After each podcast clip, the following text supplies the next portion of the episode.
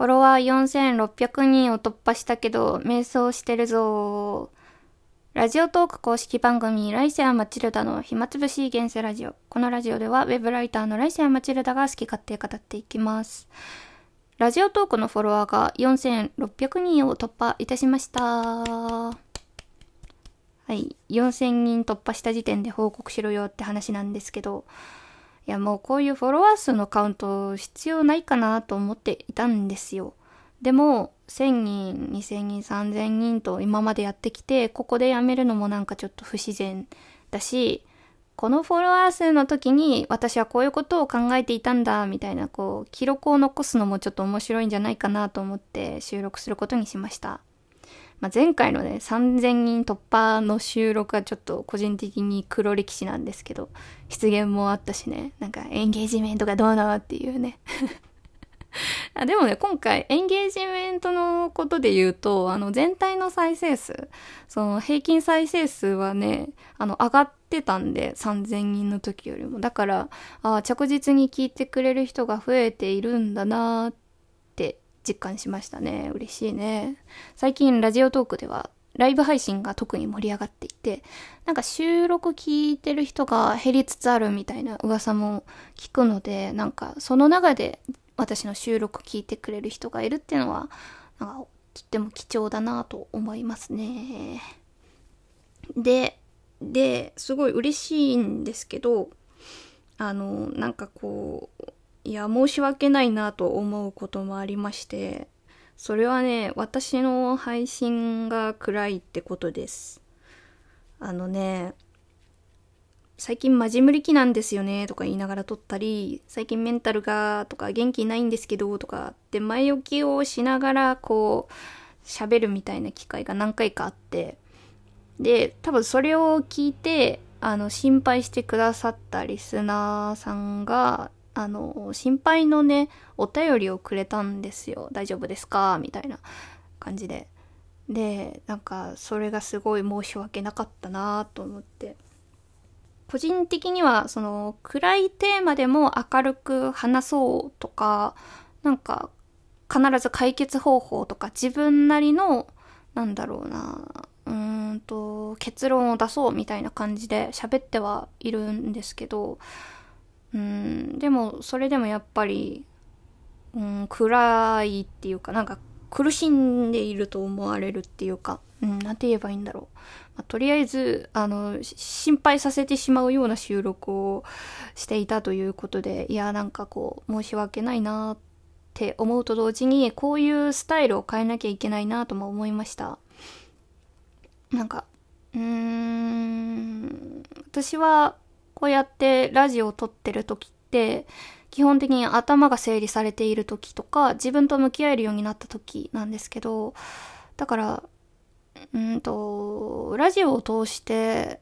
誰かに SOS を届けているつもりではないので、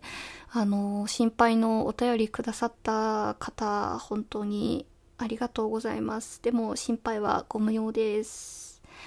で、まあ、そうやって心配させてしまうのも、まあ、こういう配信スタイルが良くないということで、なんかちょっとね、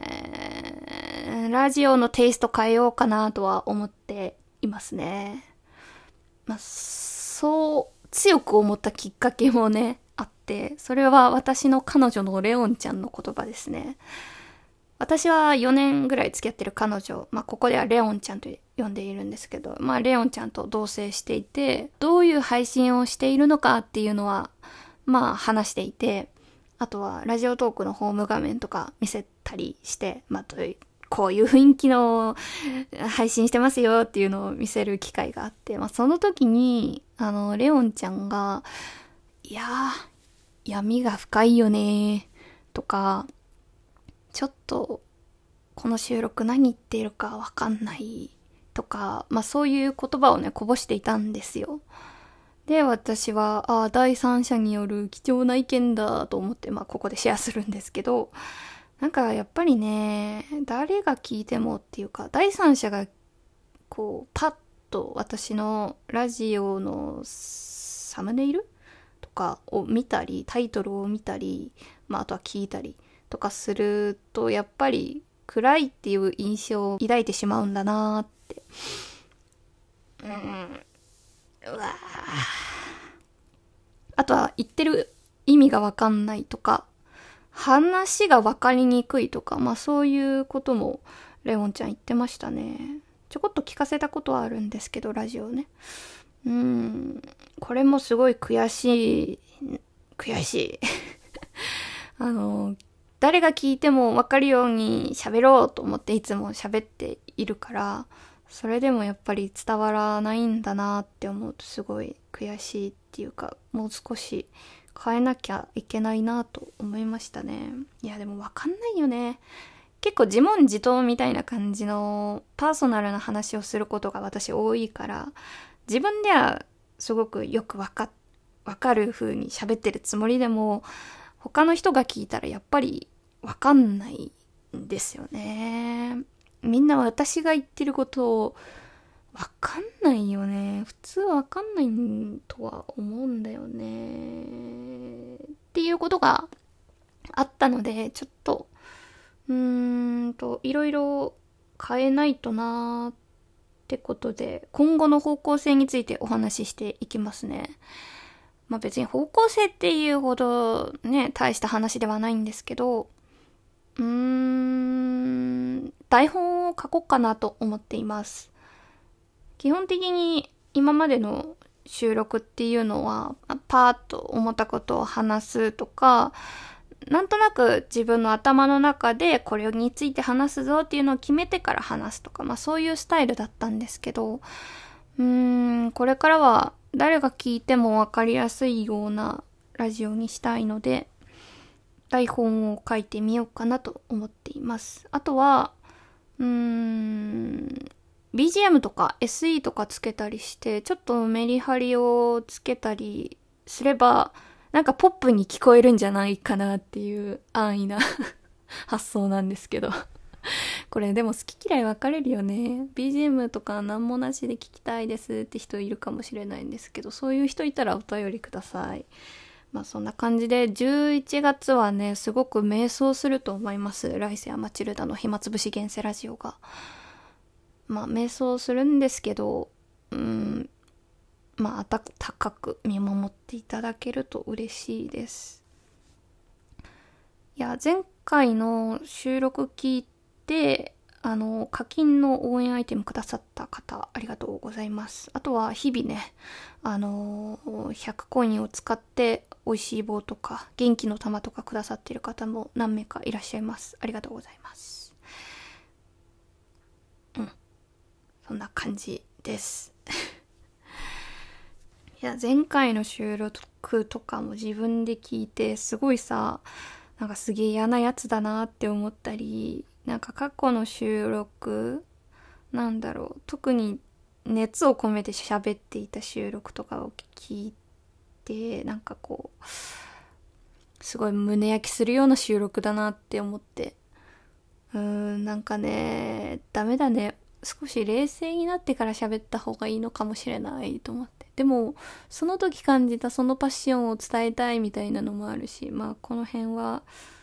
うーんまあいろいろ模索しながらやっていきたいんですけどこう自分の収録があんまり好きになれなくてまあだから変えたいってのもあるんですけど。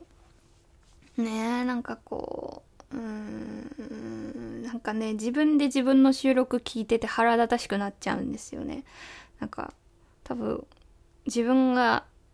自分じゃなかったら私が第三者だったら来世はマチルダのこと多分好きじゃないなって思いながら聞いていて。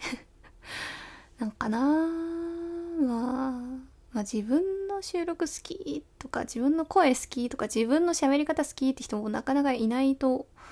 思うんですけどうんまあ、せめて自分が腹立たしくない収録したいなと思っていてこれはヒゲとかそんなことないよ街とかではなくてまあただ単純に自分がそう思っただけなんですけど。うんまあいろいろ模索していこうかな。よいしょ。あいててて。今ちょっとね煮物煮ているのでそろそろあの様子を見に行かなきゃいけないのでこの辺で終わりにしたいと思いますいつも聞いてくださる方ありがとうございます。あとはラジオトークじゃなくて、えっと、ポッドキャストとかスポティファイから聞いてくださっている方もいらっしゃるようで、とても嬉しいです。今後もよろしくお願いします。で、何回このくだりやるんだろうね。終わります。